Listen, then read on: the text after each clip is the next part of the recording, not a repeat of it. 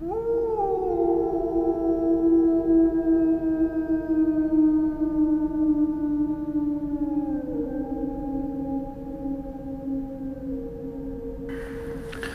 mennäänkö lähemmäksi? Mennään lähemmäksi ja mennään tuolla varsinaiselle niiden, niiden, niiden vaki alueella. Toki tämäkin tila on, missä nyt ollaan, niin yhtä lailla niillä käytössä, mutta toinen tila tuolla on nimenomaan se, jossa ne enemmän aikaa viettävät päivästä. Ja tässä, tässä tilassa niiden, niiden ravinnon niin sanottu käyttö tulee enimmäkseen sitten näkyviin, koska tämä on yleisöllekin esillä, niin, niin tämän, tämän tilan käyttö, niillä on ehkä kaikkein se optimaalisia muuten näkyviin, että, että ne kulkee meitä hyvin lähellä, mutta sitten jos ne tulee liian lähelle tässä, niin meidän pitää sitten kuitenkin ottaa, ottaa, tota, ottaa niin sitten se asetelma meillä, että tänne, tänne ei saa päästää liian lähelle, kun sitten kun me ollaan tuttuja, niin, niin kuin näet tämän uroksen, niin tässä, tässä onkin todella se tilanne, että tässä pitää olla kohta kättä, kättä pidempää, kun ja ne haistelee heti, heti tota, niin voidaan palata tuonne taakse, ta, taemmas, niin tota, otet, otetaan sieltä, sieltä ihan se, koska semmoinen, joka meillä, meillä on siinä vähän enemmän työkaluna, kun nämä, nämä ei ole koskaan haluttu eikä eläintarhassa haluta, haluta tota, niin susienkaan olevan mitään sylilemmikkejä, niin sen takia me ei ole lähdetty susien kesyttämiseen eikä, eikä pentuna, pentuna kasvat, käsin kasvattamiseen. Että Aika lähelle tuo uros Se tuli. tulee, tuo uros tulee lähelle. Siis se, se hämärä raja, mikä sudella tässä tarhaelämässäkin on, niin, niin kuin huomasit heti, että se tulee, se heti haisteli meidän jalanjälkiä tuosta. Ja se raja on yhtä lailla sinulla kuin sillä sudellakin kuitenkin se harmaa epämääräinen, että mikä, mikä on sitten leikkiä, kun sä osoitat sen, että sä otat pakkia niin kuin me otettiin nyt jo. Niin se oli jo osoitus kyllä sille, että me, me ollaan vähän arkoja, me, me ollaan pikkasen peloissamme. Mutta tota, meidän ei kannata sitä kokeilla kuitenkaan. Että mä oon leikkinyt näiden susien kanssa monta vuotta. Ja on tuolla laumassa ollut, ne on tota, haistelleet ja vieneet minussa hajuja eri, eri välineiden kautta, niin, niin hanskojen kautta kuin astioiden kauttakin tuon tarhaa ja saaneet minulta, maku, minulta makupaloja ja ja hajustaneet niitä itseensä sillä ja on päässyt tuon lauman sisälle, mutta kuitenkin on todennut, niin kuin moni muukin kollega maailmalla todennut, että tota, se voi päätyä loppujen lopuksi sitten, kun sä innostut siinä liikaa, niin se voi päättyä sitten kohtalokkaasti. Ähtärin eläinpuistossa susilauman johtajaoros tulee uteliaana hyvin lähelle. Se on tarha susi, mutta ei kuitenkaan mikään kesykoira. Intendentti Mauno Seppäkosken mukaan tarhasusienkin kanssa pitää olla tarkkana – Ihminen ei ole niille saalis, mutta susilauman sisällä hierarkiaa voidaan selvitellä kovaotteisesti, ja jos ihminen joutuu tällaisen tilanteen keskelle, voi käydä huonosti. Kuten kävi Ruotsissa Kolmordenin eläinpuistossa vuonna 2012. Ja sen voin ihan julkisesti sanoa, että, että näitä tapauksia, kuten nyt lähin, mikä tuli varmasti on monella tiedossa, kun mikä oli esimerkiksi Kolmordenin tapaus. Niin siinä oli susilaumasta kysymys, jossa oli tarhassa kasvatettuja puolikesyjä, osa, osa kasvatettu käsin ja laumassa, jossa sitten on eri, eri kategoriassa olevia näissä hierarkiassa vahvuuksissa muutenkin siellä on, on tuota taistelua ja, ja varsinkin sitten siellä lauman keskivaiheella, jossa on näitä tällaisia mustasukkaisia yksilöitä ei ole päässyt tarpeeksi lähelle. Niin kuin totesin tuossa itsekin, että tarpeeksi lähelle eikä, eikä leimautumaan minuun, niin sen tulee sitä ylpeyttä ja juuri sitten se hämärtyy se raja siinä, kun se alkaa se, sen pienen lauman keskellä se, että kuka tulee kaikkein lähemmäksi ja kuka haluaa eniten, eniten tuon kaveriksi, niin sen jälkeen se hämärtyy niillä ja siinä otetaan äkkiä yhteen ja siinä, jos sinä oot siinä lauman keskellä, niin siinä ei mikään raja pidättele sitä, että mistä ne sudet kiinni ottaa siinä. Minä olen sen lauman jäsenenä ja näin, näin ilmeisesti on sitten tapahtunut myös Kolmodenissa. Suden ja ihmisen suhde on ollut kautta aikojen vaikea – Susi on herättänyt ja herättää tunteita, toisille pelkoa ja vihaa, toisille kunnioitusta ja viehätystä. Susi aiheuttaa vahinkoja kotieläimille, koirille ja karjalle. Toiset eivät suvaitse tätä lainkaan, toiset näkevät, että se on suden luontaista käyttäytymistä ja että vahinkoja voi yrittää torjua. Kistaa käydään siitä, missä on suden paikka. Outi Ratamäki. Yleensähän sanotaan näin, että suden paikka on luonnossa. Se on luonnon eläin ja sitten se, että missä se luonnon ja ei-luonnon raja kulkee, niin sehän se on mikä tänä päivänä ihmisiä niin kuin häiritsee ja, ja se rajan veto ja se, että susi, susi ei ikään kuin kunnioita sitä paikkaa, jota, jonka ihmiset on sille halunnut määritellä, niin se, se on yksi niistä, niitä kiperimpiä kysymyksiä tällä hetkellä. Ihminen ajattelee esimerkiksi niin, että pihapiiri ei, ei ole sitä luontoa, johon susi kuuluu, mutta sudellehan tällainen rajanveto ei ole mitenkään millään tavalla relevantti eikä, eikä luontevaa. Et jos susi tulee laitumille, niin sudelle se on sitä samaa luontoa kuin se metsäluontokin. Ei se tiedä astuvansa yksityis, yksityismaalle tai tällaisen niin kuin yksityisen pihapiiriin. Outi Ratamäki on tutkinut suomalaisten suhtautumista suteen ja suomalaista susipolitiikkaa. Ihmisen näkökulmasta susi on jo pitkään ollut vahinkoeläin. Niin se liittyy ihmisen niin kuin kontrollin haluun, että me on otettu luontoa ja luonnonvaroja halu, haltuumme. Me viljellään maata, me varataan maa-alueita siihen, että me laidunnetaan meidän eläimiä ja tuotetaan ravintoa meidän eläimille ja, ja me käytetään niin kuin maata aika intensiivisesti. Ja se, se sitten saa aikaan sen, että se susien ikään kuin liikkumavara, niin, niin semmoinen maantieteellinen liikkumavara, mutta myös ehkä semmoinen jonkinlainen sosiaalinen tai, tai miksi sanoisi henkinen, henkinen liikkumavara on, on niin supistunut. Että se mitä juuri, että mitä susi saa tehdä ja mitä se ei saa tehdä, niin, niin siinä mennään koko ajan niin tiukemmin, tiukemmin määrittelemään sitä. Ja sen oivaltaminen, että se todella on ihmislähtöstä. Että se on meistä ihmisistä kiinni, että miten me, me halutaan tästä luonnosta irti sitä ja tätä ja me halutaan niin kuin pitää tämä. Tämä on niin kuin meitä varten täällä ja, ja muut eläimetkin on meitä varten ja, ja, ja me, meillä on se kontrolloimisen halu siihen muuhun luontoon, niin se, se on yksi niitä perimmäisiä syitä siihen sitten, miksi eläimistä ylipäätään niin tehdään vahinkoeläimiä. Voi ajatella niin, että susi ei ole vahinkoeläin, siitä tehdään vahinkoeläin, koska se ihmisen mielestä vaan käyttää hyväärin.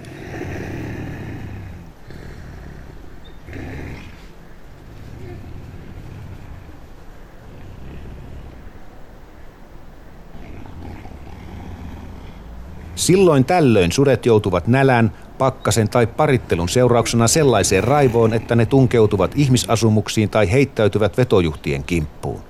Ne hotkivat juhdat hetkessä paikan päällä tai raahaavat raatoina mukanaan metsään. Tämä ei kuitenkaan jää rankaisematta, sillä talonpojilla on keinonsa sellaisiinkin julmuuksiin. He panevat lumeen rautasirppejä, joihin on kiinnitetty raato. Kun sudet tulevat hotkimaan ryöstösaalista, ne katkovat jalkansa ja saavat siten rangaistuksensa. Ne voidaan myös ampua nuolilla siihen paikkaan tai ajaa maanalaisiin koloihin kuolemaan nälkään. Monet muutkin erilaiset ryöstelevät villieläimet pudotetaan samaan luolaan muiden seuraan kuolemaan. Samalla julmuudella kuin ne itse ovat aikaisemmin tuhonneet kaiken eteensä tulevan.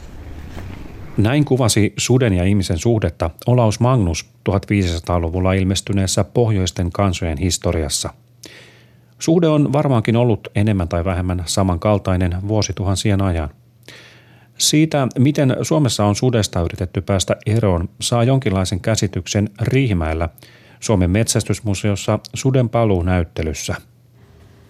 Niin, Jukka Peltonen, äm, susi on palannut metsästysmuseoonkin.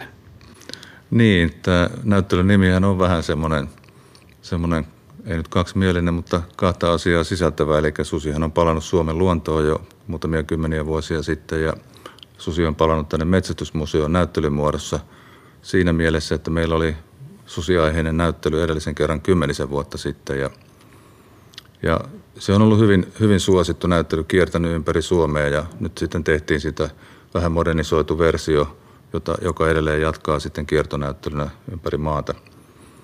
Ja näyttää siltä, että kun susi on aina ajankohtainen, niin myös tämä näyttely on herättänyt kiinnostusta ja, ja tota, mihinkä se susi tästä häviää. Se herättää keskustelua varmaan, että voidaan kymmenen vuoden päästä tehdä seuraava susinäyttely ja ihan samat asetelmat varmaan on edelleen olemassa.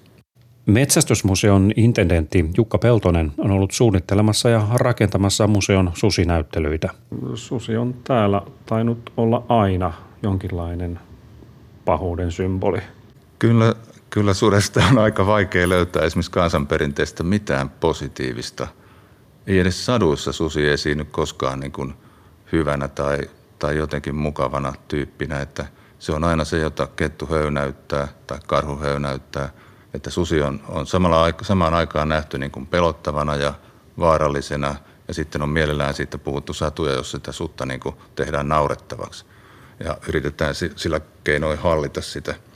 Et kyllä tämä varmaan tämä susisuhtautuminen Suomessa, niin se on vähän tämmöinen psykologinen juttu enemmän, että jotenkin se koira on meille tuttu ja rakas ja susi on vähän niin kuin koira, mutta se on kuitenkin villi, että me ei, me ei hallita sitä – eikä se katso meitä palvovasti silmiin, jos tulee vastaan. Että, että sudessa on paljon tämmöisiä ristiriitaisuuksia ihmisen näkökulmasta.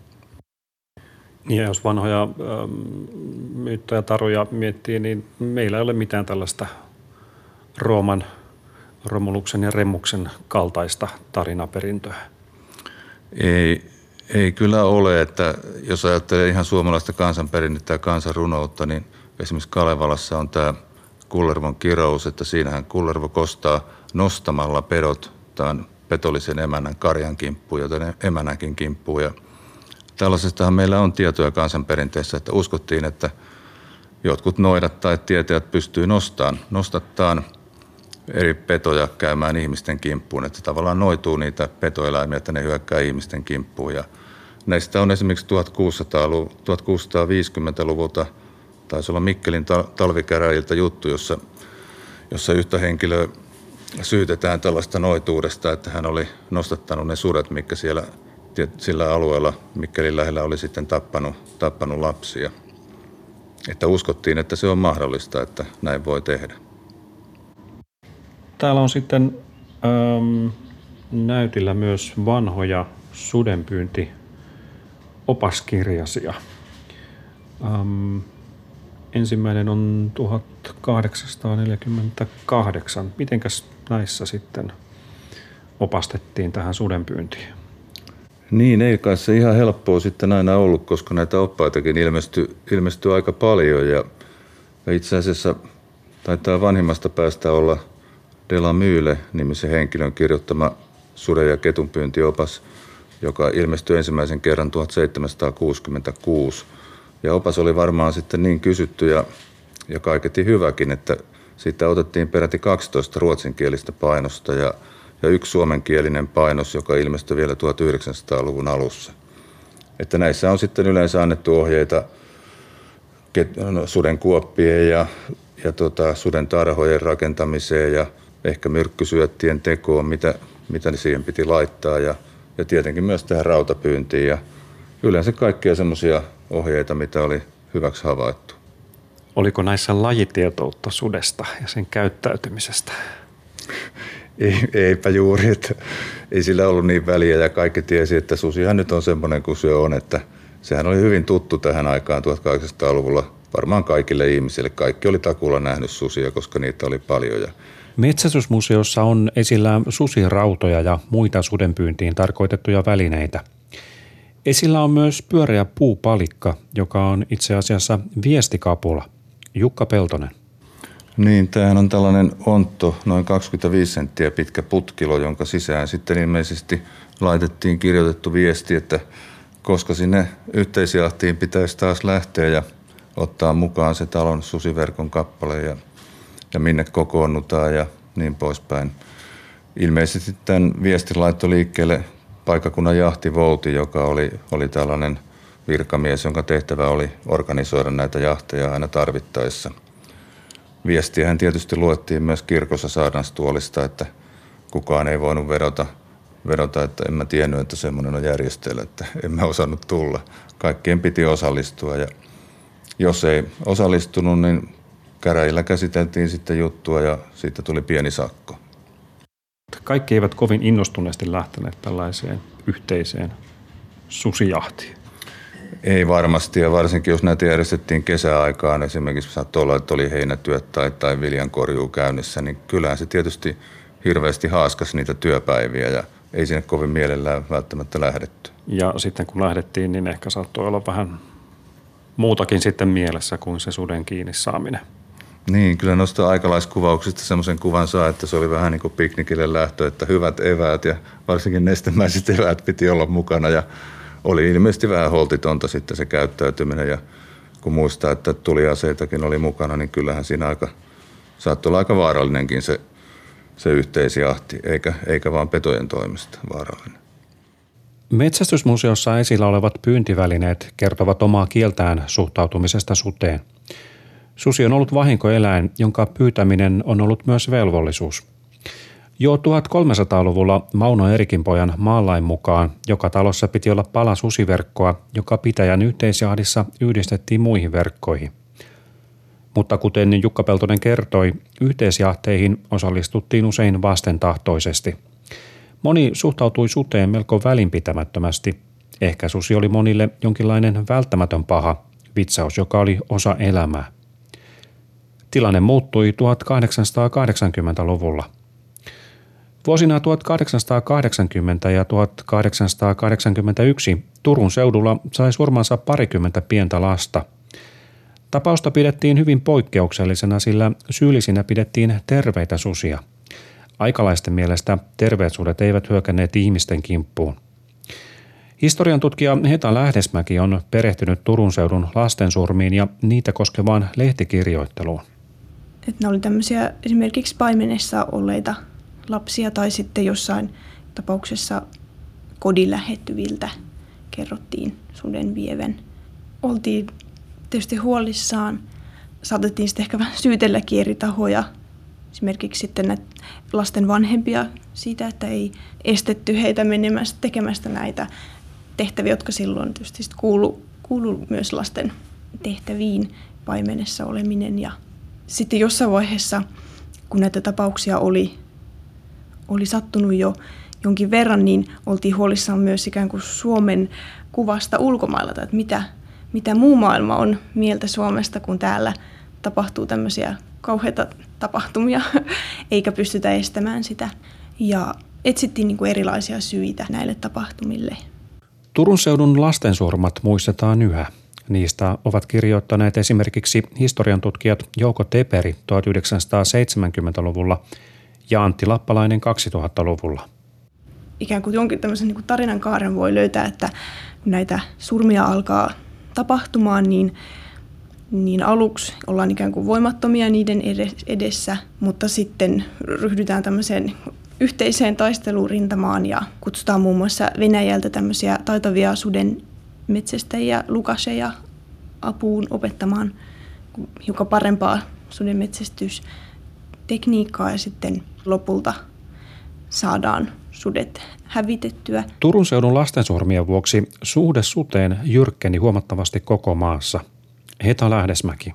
Ja siinä on sitten havaittavissa tämmöistä tiettyä asenteen muutosta, että Teperi tutkimuksissaan on todennut, että aiemmin su- susi koettiin tämmöiseksi melkein ikään kuin luonnonvoiman kaltaiseksi toimijaksi, joka tulee ja menee ja että ihminen ei hirveän paljon pysty vaikuttamaan siihen. Että voidaan ehkä hetkellisesti hävittää oman pitäjän alueelta, mutta saattavat sitten joskus palata takaisin. Teperikkin kertoo myös siitä, että suomalaiset olisivat olleet vähän haluttomia osallistua susijahteihin ja ehkä sitten nimenomaan sen takia, että koettiin, että ei voida vaikuttaa hirveästi susien esiintymiseen, mutta sitten ehkä sitten just näiden lasten surmatapausten myötä ja sitten metsästystavat ehkä hiukan parani ja sitten myös asetekniikka oli sen verran kehittynyttä, että metsästys alkoi sujua sitten ikään kuin paremmin. Koettiin eri lailla tämä susi. Koettiin semmoiseksi, että se voidaan, voidaan hävittää pois ja että ihmisellä on myös oikeus poistaa tämmöinen haitalliseksi koettu eläin luonnosta. Seuraavina vuosikymmeninä susi hävisikin lähes kokonaan. 1900-luvun alkupuolella Suomessa on ollut susia todella vähän. Samalla alkoi muuttua ihmisten käsitys suden paikasta. Heta Lähdesmäki. Pikkuhiljaa susi muuttuu ihmisten mielissä tämmöiseksi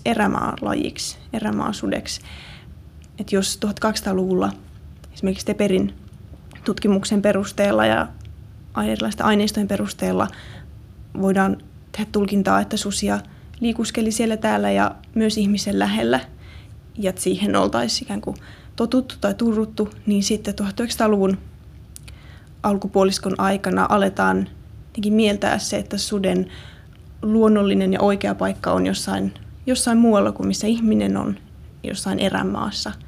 Ja tämä erämaa-kuva on, on edelleenkin jonkin verran voimissaan.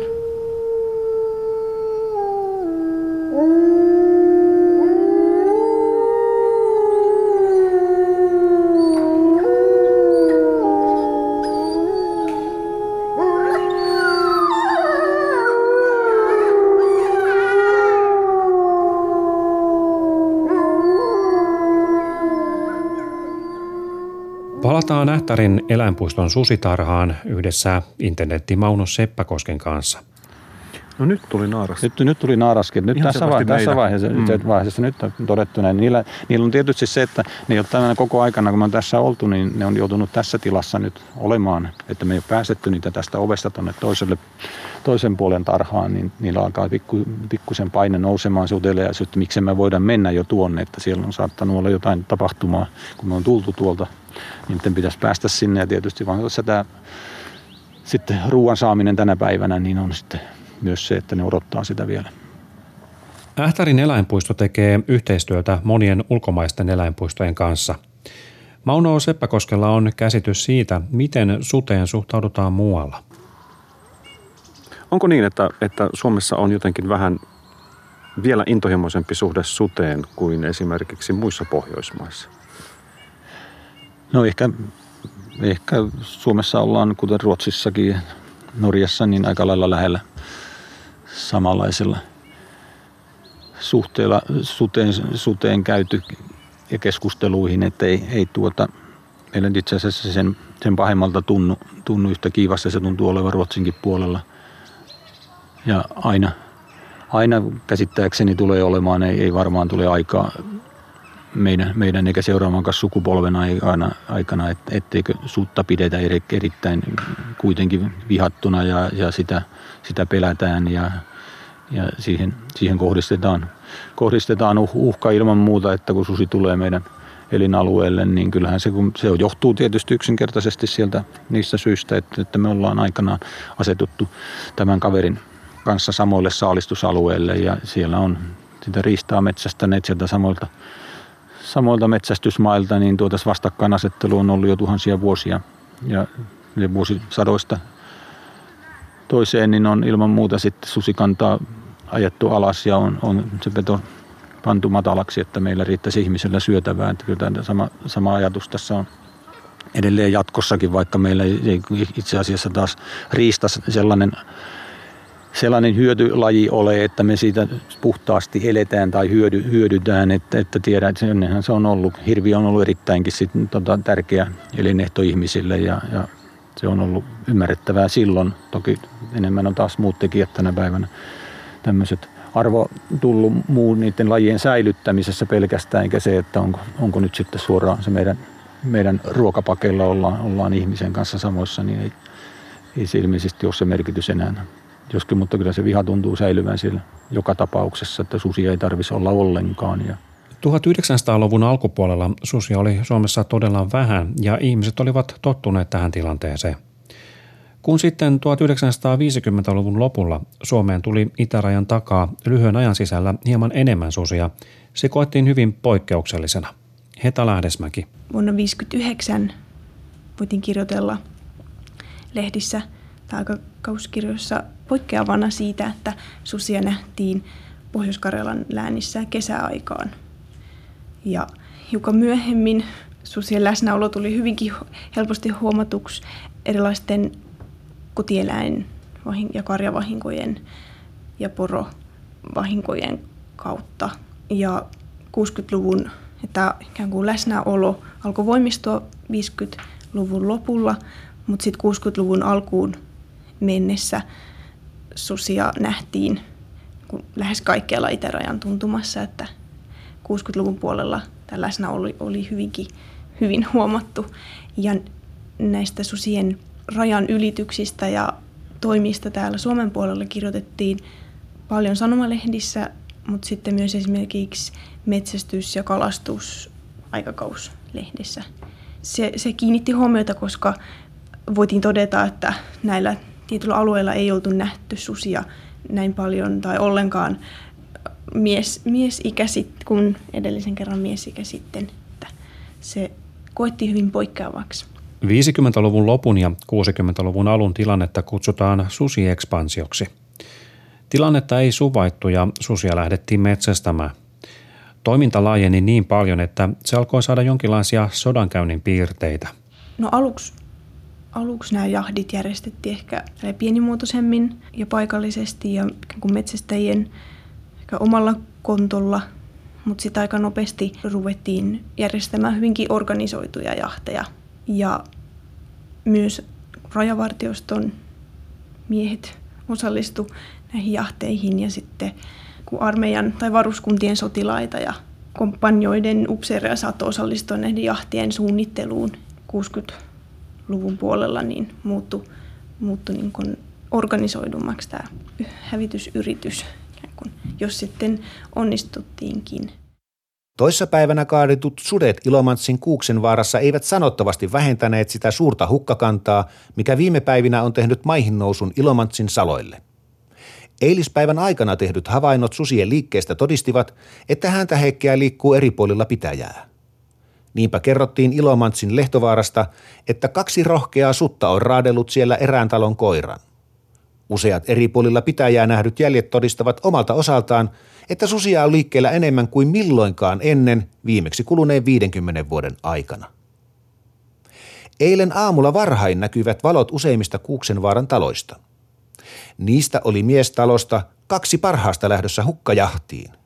Pihoilla näkyi liikettä, miehiä tuli, toisia painui korpeen tiedustelumatkalle, karttoja tutkittiin ja suunnitelmia laadittiin. Aamu hämärissä palasi partio, joka vahvisti tiedon, että ainakin yksi susi on läheisessä Sianvaaran maastossa renkaassa, jonka tiedustelijat olivat kiertäneet. Pian miesjoukko painui autoihin ja maantietä nouseva valkoinen lumipilvi kertoi, että ollaan sotapolulla. Näin kirjoitti karjalainen sanomalehti Ilomantsissa tapahtuneesta jahdista joulukuussa 1962.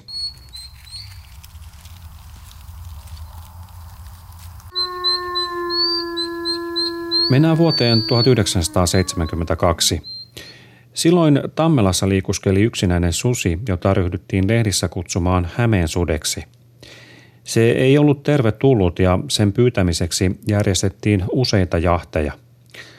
Lopulta marraskuussa jahdissa, johon osallistui yli 70 metsästäjää, se onnistuttiin ampumaan. Jotain oli kuitenkin muuttunut suhtautumisessa suteen.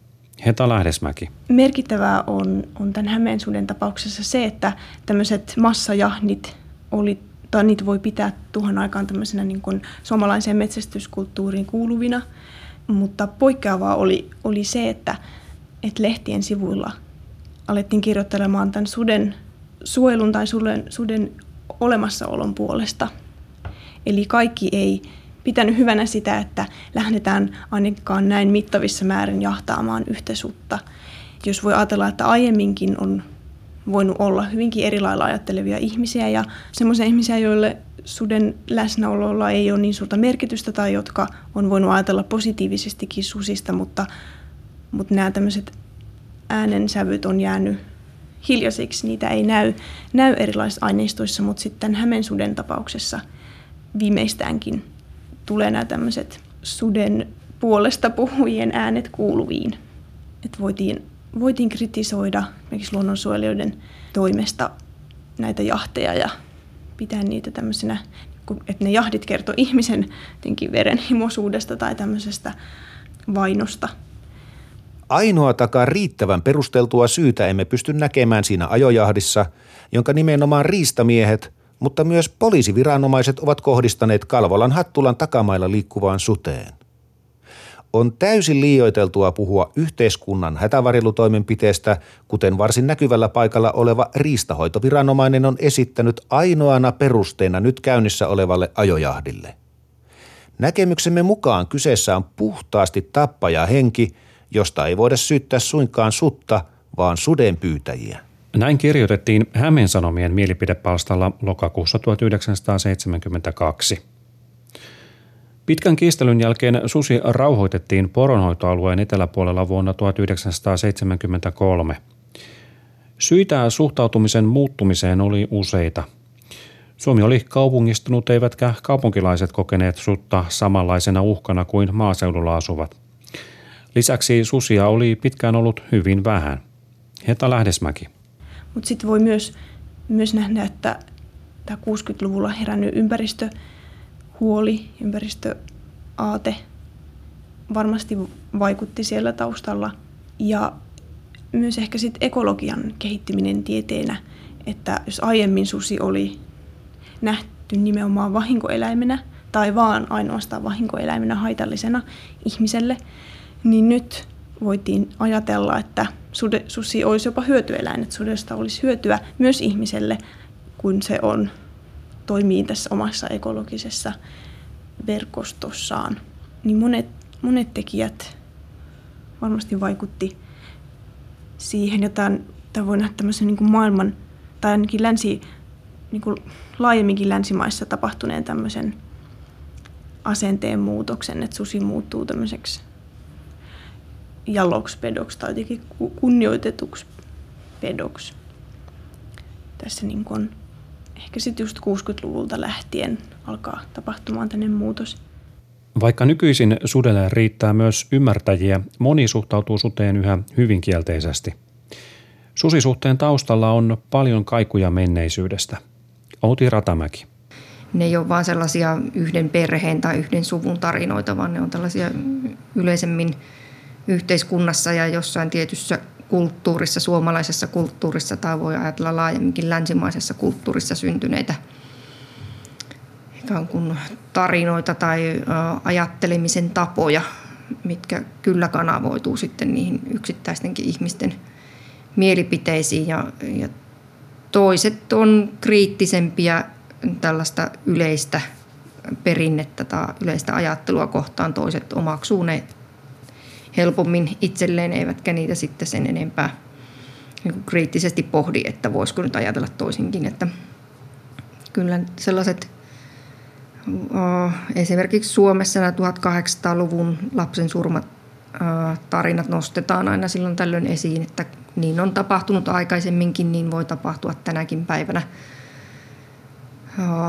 Tai jotkin punahilkkasadut ja sellaiset, niin kyllä niillä, ne on sitä meidän sellaista kulttuurista muistia ja tarinoita, että miten, miten sudesta on ajateltu, miten siitä on kerrottu ja, ja se luo sellaista susikuvaa, että minkälainen eläin susi ylipäätään on, niin varmasti ne vaikuttaa meihin kaikkiin, tahdottiimme tai ei. Useimmiten susikeskustelu näyttäytyy suden vastustajien ja puolustajien kiivailulta, jossa käsitykset sudesta ovat vastakkaisia – Outi Ratamäki on tutkinut suhtautumista suteen ja haastatellut esimerkiksi sellaisia paikallisia ihmisiä, joiden kotieläimiä susi on tappanut. Silloinkaan susikuva ei ole välttämättä yksioikoinen. Se ei ole yhtä sellaista ö, paikallisten asukkaiden susikuvaa tai susisuhdetta. Sitä on hyvin monenlaista. Toiset näkee siinä vahinkoeläimen ö, jota pitäisi just kontrolloida ja jota mm, kantaa pitäisi vähentää ja pitäisi pystyä poistamaan näitä heidän mielestään häiri, häiriöksi olevia tai häirikkösusia. Toiset on suvaitsevaisempia ajatellen niin, että jos niitä kotieläinvahinkoja tai, tai lemmikkieläinvahinkoja tulee, niin se on sitten huono säkä, että niin, niin pääse käymään, että he ei niin tuomitse sutta siitä, vaan ymmärtää, että se on sudelle niin semmoista – suden näkökulmasta järkevää toimintaa, että susi on saalistava eläin, suurpeto ja, ja se on ikään kuin luontaista käyttäytymistä. Ja paikalliselta tasolta löytyy myös niin kuin suden ystäviä ja, ja niin kuin suojeluhenkisiä ihmisiä siinä, missä sitten niin sanotusti ei paikalliselta tasoltakaan, että se ei ole sellaista niin kuin yhtä tiettyä suhtautumistapaa myöskään paikallisella tasolla. Mutta sitten näillä haastattelu, matkoilla niin, niin on, on sit vierailu esimerkiksi sellaisella tilalla, missä on ihan muutama, muutama päivä ennen sitä mun vierailua niin sudet tappanut kotieläimiä, vasikoita tai, tai lampaita. Ja tota, nähnyt sitten näitä vielä aika tuoreita jälkiä, että miten se siellä, siellä maastossa niin kun näkee. Että muu, sitten nämä eläinten omistajat on halunnut mua kuljettaa sitten siellä laitumella ja kertoa hyvin yksityiskohtaisesti, että mistä, mistä ne sudet tuli ja mitä ne on ehkä siellä tehnyt. Ja kun tämä on tapahtunut yöaikaan, niin he on voinut vaan spekuloida, että mitä siellä on tapahtunut. Ja, ja sitten tietenkin jää niitä kotieläimiä, jotka on vahingoittunut niin henkiin ja niiden se jälkihoito ja, ja sellainen. Se on, voi olla aika sitten niin kuin se prosessi niin, niin traumattinenkin ja sellainen, että se, se, että siitä sitten tutkijalle tai kenelle tahansa niin kuin kuvataan niitä tapahtumia, niin se on, se on osa sitä jotenkin sitä terapiaa sitten sen, sen tapahtuman jälkeen, että päästään niin läpikäymään sitä, sitä asiaa. No näissä tapauksissa, mitä mieltä mm. nämä ää, ihmiset olivat sudesta? No tämän, esimerkiksi yhdessä yksittäisessä tapauksessa, joka mulla tässä nyt mielessä pyörii, niin, niin pikemminkin, että jos tulee sellaista vihareaktiota, niin se, se kohdistuu enemmänkin viranomaisiin ja, ja ehkä EU-hallintoon ja muuhun. Että ei siinäkään tapauksessa niin mitään susivihaa niin kuin lähdetty lietsomaan eikä, eikä niin, niin kuin syytetty sutta siitä tilanteesta, vaan pikemminkin nähtiin se yhteiskunnallisena ilmiönä, että meillä nyt on sellainen tilanne, että meillä, meillä on sen verran paljon susia ja ehkä mietittiin sitä susien mm, mahdollista kesyyntymistä, että, että ne uskaltaa tulla pihapiireihin ja, ja näihin, niin nähtiin ne syylliset niin kuin meissä, meissä ihmisissä eikä, eikä siellä suden käyttäytymisessä niinkään. Niin, oliko se ydin siinä, että heillä ei ollut sitä kontrollia vaikuttaa tilanteeseen? Heillä itsellä on ollut sitä kontrollia ja äh, vaikka tämä kyseinen perhe ei ehkä itse ole metsästäjä, mutta he, heillä on sellainen käsitys, että jonkinlaisella metsästyksellä me pystytään sitä susikannan arkuutta ikään kuin pitämään yllä. Ja sitten se, että meillä on ollut sellainen lainsäädäntö ja poliittinen ohjaus, joka ei ole sallinut sitä susien metsästämistä, niin se on, se on ikään kuin tehnyt susista rohkeampia ja, ja sitä kautta niin kuin, oh, sit näitä vahinkoja syntyy, syntyy herkemmin ja enemmän. Euroopan unioniin liittyminen muutti monella tapaa pelisääntöjä suden kanssa – kun suojelu tiukentui, moni paikallinen koki, että heiltä vietiin mahdollisuus vaikuttaa omaan elämäänsä. Tämä on johtanut suden salametsästykseen. Tilanteeseen on pyritty vastaamaan kannanhoidollisella metsästyksellä. Suden ja ihmisen suhteen saa riittää ongelmia ratkottavaksi. Outi Ratamäen mielestä esimerkiksi häirikkösusi käsitteelle pitäisi tehdä jotakin. Häirikkösusi käsite on, on tosiaan sellainen – nyt kun, jossa yritetään ajaa sellaista mielikuvaa eteenpäin susista, että ne on jotenkin mieleltään häirintyneitä. Ja se on vielä paljon voimakkaampi käsite kuin vahinkoeläin. Et vahinkoeläimestä kun puhutaan, niin vaan todetaan, että eläin aiheuttaa vahinkoja ja se on tosi kurjaa, mutta siinä ei, ei niin määritellä sitä eläintä jotenkin sairaaloiseksi tai, tai itsessään niin väärin toimivaksi. Todetaan vaan, että no nyt vahinkoja tapahtuu. Mutta sitten tämä häirikkösuden käsite on, on sillä lailla niin kuin epäreilu mun mielestä susia kohtaan, että ei, jos ei sudella ole mitään sairautta ää, tai ei me voida psykologisoida meidän susia, että ne olisi jotenkin hulluja, vaan ne on, ne on ihan vaan susia ja sitten ne käyttäytyy ää, omasta näkökulmastaan järkevästi ja, ja se ei vaan sitten saatu sopimaan niihin ihmisen asettamiin rajoihin tai toiveisiin, niin, niin ei se meistä, mun mielestä oikeuta meitä niin kuin väittämään, että sudet on häirikköjä. Jollekin voi riittää se, että susi kulkee pihapiirin poikki tai, tai lähellä pihaa, niin se, se riittää häirikkösuden määritelmäksi, mutta mä olen eri mieltä. Suden ja ihmisen suhde pysynee jatkossakin vaikeana – Muutokset tapahtuvat hitaasti. Outi Ratamäki. Niin, sitä valistustyötä toki niin luonnonsuojelujärjestö tekee sitä paljon ja he on juuri, ehkä se onkin se alue, jossa he on ollut, ollut aktiivisia ää, Suomessa. On ollut susilähettiläitä, jotka on kiertänyt koulussa puhumassa sudesta ja suden käyttäytymisestä. Ne on vain sellaisia muutoksia, jotka tapahtuu tosi hitaasti. Ja sitten voi, voi tietysti yhteiskunta ja meidän kulttuuri joskus notkahtaa johonkin sellaisen eläinmyönteisempään suuntaan, josta sitten susikin hyötyy, että ne, ne on sitten niin kuin aina tulevien sukupolvien kysymyksiä, että minkälainen, minkälaisia uusia suomalaisia me, me kasvatetaan ja minkälainen uusi kulttuuri sieltä sitten nousee.